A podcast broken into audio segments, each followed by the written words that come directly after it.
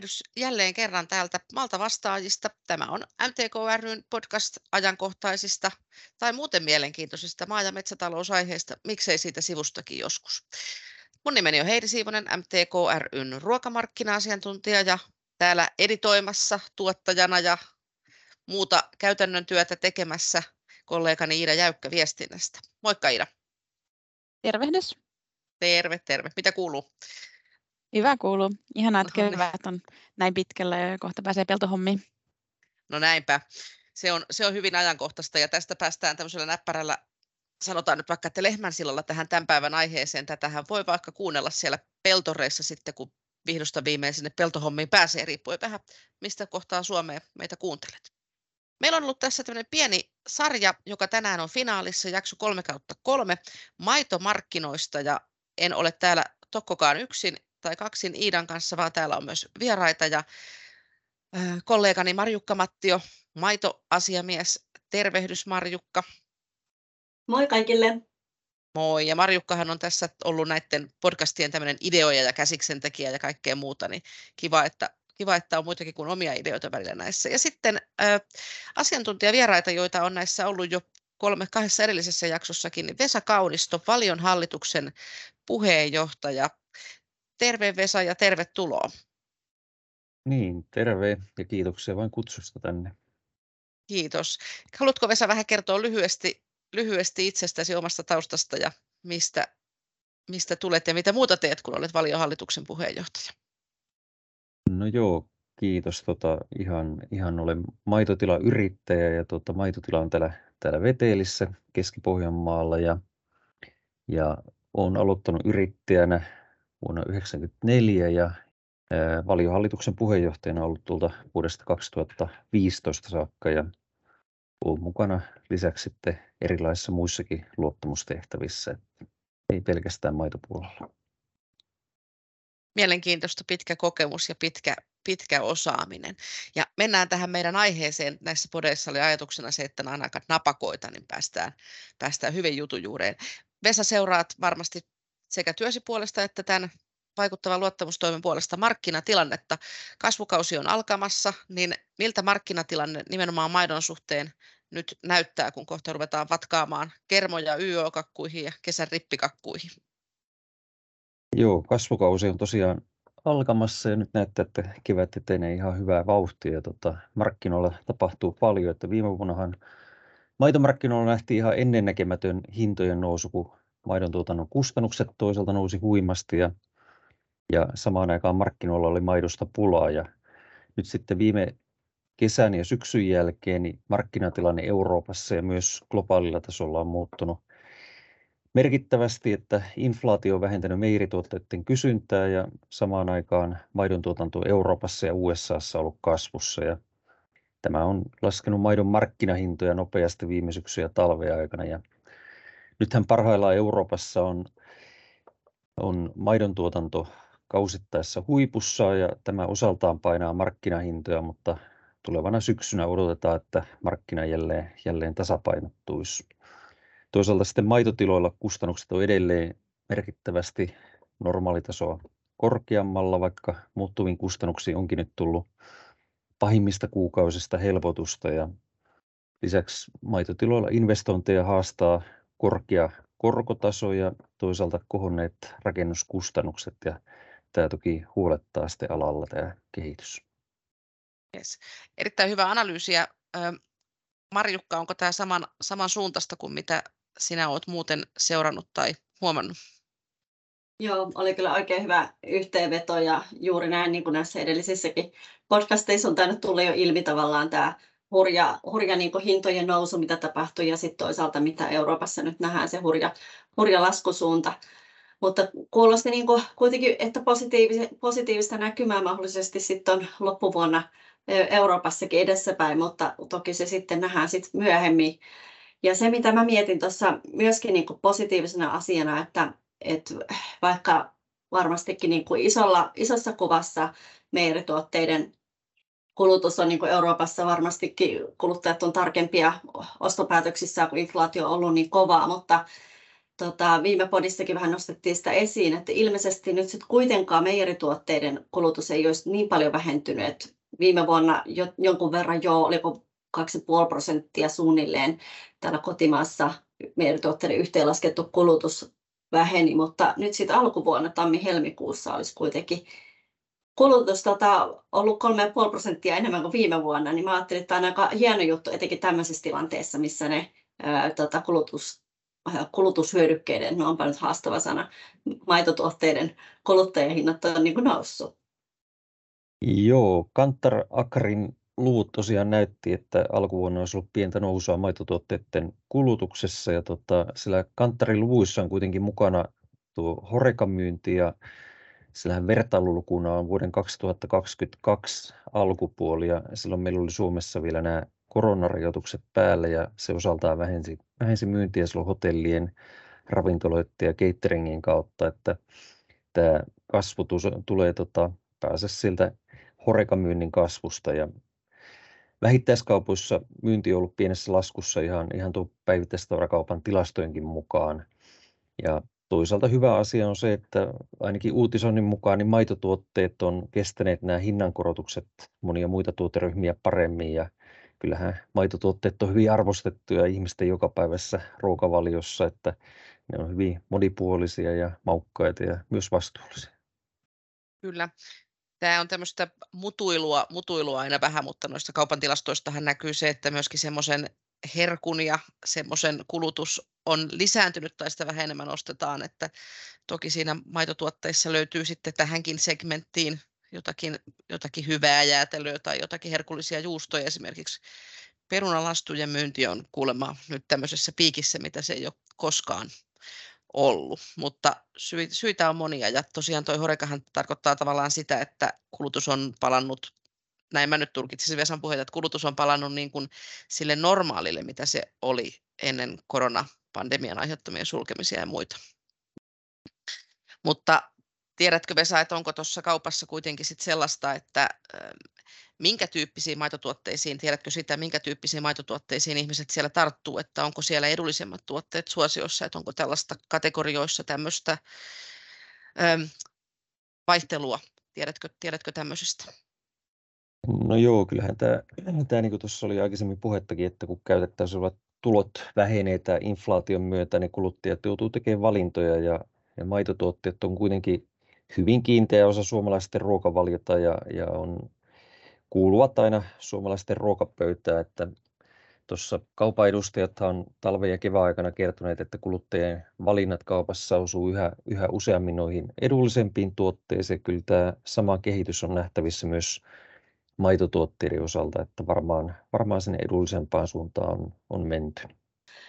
Mielenkiintoista taustatietoa just siihen niin kanttarinkin lukujen taakse, että, että tota, mitkä siellä on ne ne vaikuttavat tekijät taustalla ja just, että kun näkyy, että joku, joku prosenttiosuus nousee tai laskee, mutta että mikä siellä se taustasyy on, niin, niin sehän se pointti lopulta sitten kuitenkin on. Niin, kyllä. Eli kysynnän, kysynnän nousu voi olla myös sitä, että onko aikaisemmin ollut kysynnässä joku kuoppa, joka sitten tavallaan tasottuu sille normaaliuralle. Näinpä. Mutta tätä markkina on ollut tosi epävarma maitomarkkina ja miksei kaikki muut markkinat. Eli tässä on ollut epävarmaa sitten tämmöistä hyvin äkkinäistä vaihtelua, vähän semmoista vuoristoratamaista kyytiä. Joo, aiemmin maitokiintiöt oli Euroopassa markkinoita vakauttava tekijä, mutta sen jälkeen kun kiintiöt poistuivat vuonna 2015, niin markkinoilla on tosiaan ollut melkoista vuoristorataa ja tuo maitomarkkinoiden tasapaino on hyvin herkkä ja hintamuutokset suuntaan ja toiseen voi olla hyvinkin nopeita. Tuo viime vuoden maidon tuottajahintojen nopea nousu johti sitten myös maidon tuotannon nopeaan kasvuun viime vuoden aikana ja jossain vaiheessa tämä markkina tulee jälleen tasapainottumaan, kun maailmanmarkkinoiden alentuneet hinnat saa, saa kulutuksen jälleen nousuun ja toisaalta sitten Euroopassa tuottajahinnat ovat jo alentuneet lähes sille tasolle, missä ne oli ennen tuota hinnan nousua, että tämä varmaan osaltaan sitten rajoittaa tuotantoa tuolla monissa maissa.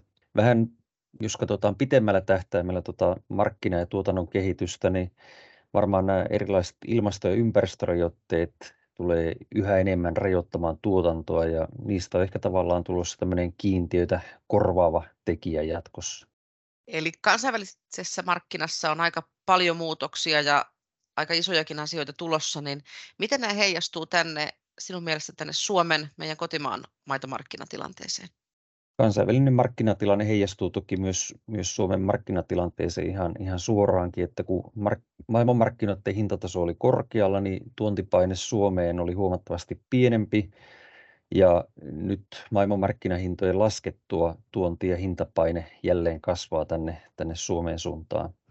Toki sitten tuo maailmanmarkkinahintojen lasku näkyy meille myös vientihintojen laskuna, sillä noin 30-40 prosenttia Suomessa tuotetusta maidosta viedään ulos erilaisena tuotteena ja kokonaisuutenahan Suomen maidon tuotanto on suurin piirtein vastaa kulutusta, mutta tänne tuodaan merkittävä määrä maitotuotteita, varsinkin juustoina, ja suurin piirtein sama määrä maitotuotteita viedään sitten ulos Suomesta. Kuten tässä ehkä to- totesimme, niin tota, maitomarkkinoilla sitä heilahtelua on niin kuin perinteisesti ollut ja varmasti tulee myös jatkumaan, ellei nyt sitten jotakin suuria tasapainottavia tekijöitä vaikka kapin sisälle saataisiin rakennettua, mutta e-, enpä silti usko, että, että markkinoiden heilahtelut mihinkään loppuu, mutta ehkä jotakin lieventäviä tota, tukielementtejä tai mekanismeja voitaisiin sinne vaikka tulevaan kappiin suunnitella. Mutta tota, samaan aikaan kun ne markkinat heilahtelee, niin, niin tässä on se kestävyysjuoksu ja nuo ympäristörajoitteet, mitkä jo mainitsitkin tuossa, niin, niin sitä kestävyyden ja vastuullisuustekojen eteenpäin on koko ajan tehtävä entistä enemmän töitä, niin miten sä näet, mikä on meidän suomalaisen maidon tuotannon tulevaisuus ja mitkä on meidän vahvuudet? Kyllä mä, mä näkisin itse, että meillä on, meillä on hyvin paljon niitä vahvuuksia suomalaisella maidon tuotannolla ja niitä meidän pitää edelleen vaalia, että maidon tuotannolla ja maitotuotteiden kulutuksella on hyvin pitkät perinteet Suomessa ja siihen on myös hyvä syy, että maidon tuotanto on Suomeen hyvin sopiva tuotantomuoto. Meillä maidon tuotannon perusrehunurmi kasvaa hyvin pohjoisinta Suomea myöten ja sitä kautta se tuo meille suhteellista kilpailuetua maidon tuotannossa. Toisaalta sitten nurmi on myös hyvin satovarma kasvi ja, ja tota, kun täällä olosuhteet on monesti aika epävarmat kasvukauden aikana, niin maidon tuotannon kautta voidaan edistää Suomen ruokaturvaa. Tulevaisuudessahan me tullaan kyllä tarviin kaikkia ruoantuotannon muotoja, kun arvioiden mukaan niin ruokittavia suita maailmassa on ennen pitkään jopa 10-11 miljardia ja karkeasti voisi sanoa, että usein tuolla eteläisimmillä kasvualueilla kannattaa suosia kasvinviljelyä, sillä sadot on siellä suurempia, mutta sitten meillä täällä pohjoisessa, missä kasvukausi on lyhyt ja toisaalta meillä on vettä riittävästi, niin nurmen kasvatus ja maidon tuotanto on järkevää ja kestävää tuotantoa. Ja toinen puoli on vielä tämä maidon ravitse, ravitsemuksellinen puoli, että tulevaisuudessahan ruokajärjestelmän pitää pystyä tuottaa ruokaa kaikille maailman ihmisille siten, että tuotetaan kestävästi sekä paikallisesti että globaalisti ruoka. Ja lisäksi meidän on, on tuotettava ihmisille monipuolinen ja riittävä ravitsemus ja maitotuotteella on tässä ihan keskeinen rooli tässä yhtälössä. Maitoa ravitsevampaa ja monipuolisempaa ravintoa, niin sitä on oikeastaan aika, aika vaikeaa löytää ja kaiken lisäksi lehmähän pystyy tuottamaan tätä ravintoa sellaisilla rehuilla, mitä,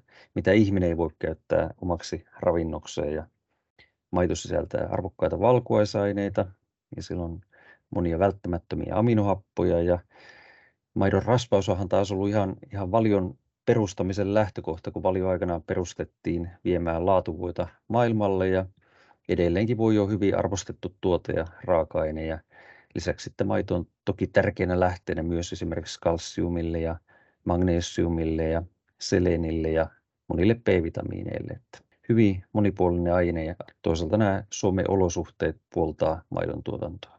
Joo, eli selvää kyllä on, että vahvuuksia, vahvuuksia meillä löytyy niin kuin nyt, ja, nyt ja tulevaisuudessa.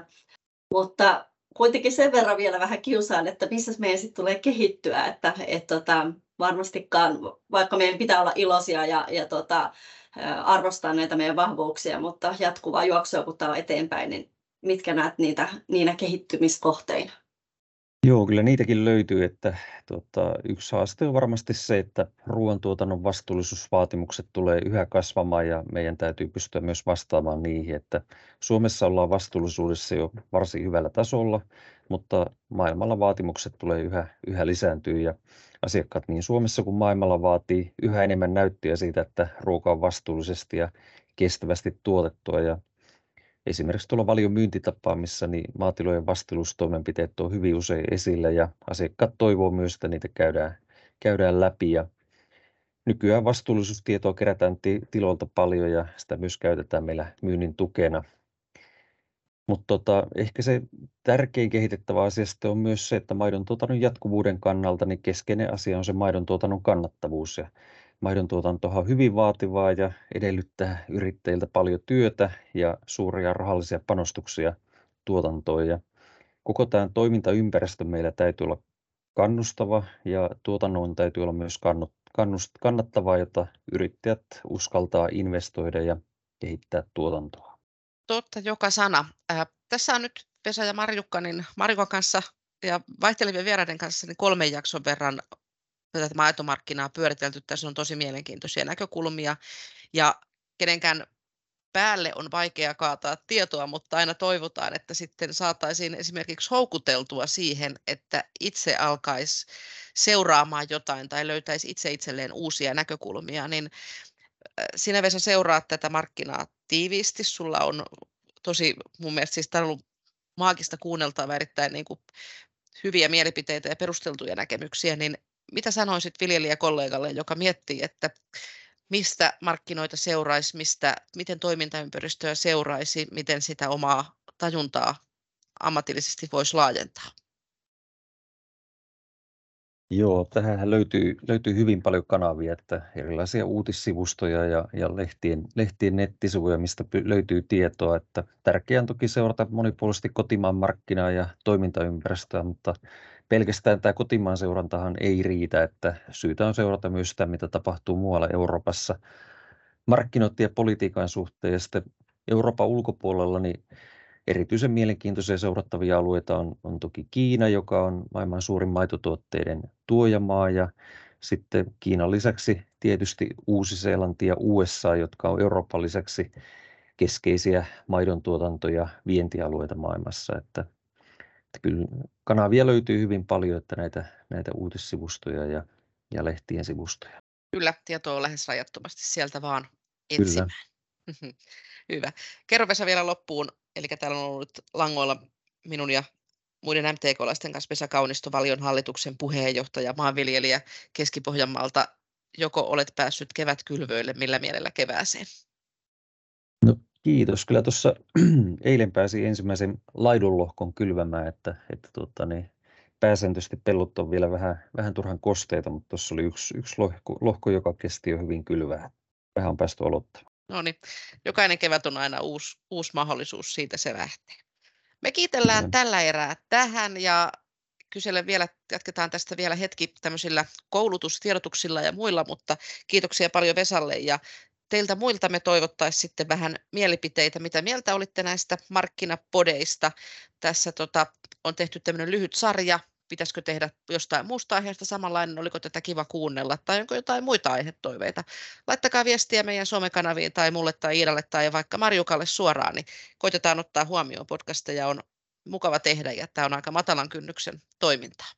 Mutta sitten meillä oli Iida vielä tarjolla koulutusta, jos tota, aihe jäi kaihertamaan tai haluaisi kuulla lisää, niin kerro vähän lisää, että mitä, mitä siellä olikaan. Siellä oli Kantarin, joku jäsenwebinaari oli tulossa. Joo, perjantaina 16.6. MTK järjestää jäsenwebinaarin, jossa käydään läpi Kantarin kehitysnäkymät tuloksista ja siellä käydään eri tuotantosuunnittain tulevaisuuden näkymiä läpi ja ilmoittautumaan pääsee osoitteessa mtk.fi kautta koulutus ja sieltä löytyy muutenkin kaikki tulevat koulutustapahtumat. Selvä, eli sinne sitten ei tarvitse jättää markkina-asioita unholaan, vaan lisää on tulossa. Ja kertokaa tosiaan palautetta, jos suinkin, suinkin jotakin haluaisitte kuulla, niin koitetaan näitä toiveita ottaa huomioon. Tämmöiset maltavastajat tällä kertaa. Nyt on jo ihan aiheellista toivottaa kaikille oikein hyviä kevättöitä, kun sinne pellolle kohta pääsee. Täällä Heidi Siivonen, Niida Jäykkä, vieraana Vesa Kaunisto ja MTK ryn maitoasiat mies Marjukka Mattio ja Vesa tosiaan Vallion hallituksen puheenjohtaja. Kiitoksia paljon kaikille, kiva kun kuuntelit, hyvää kevättä, moi moi!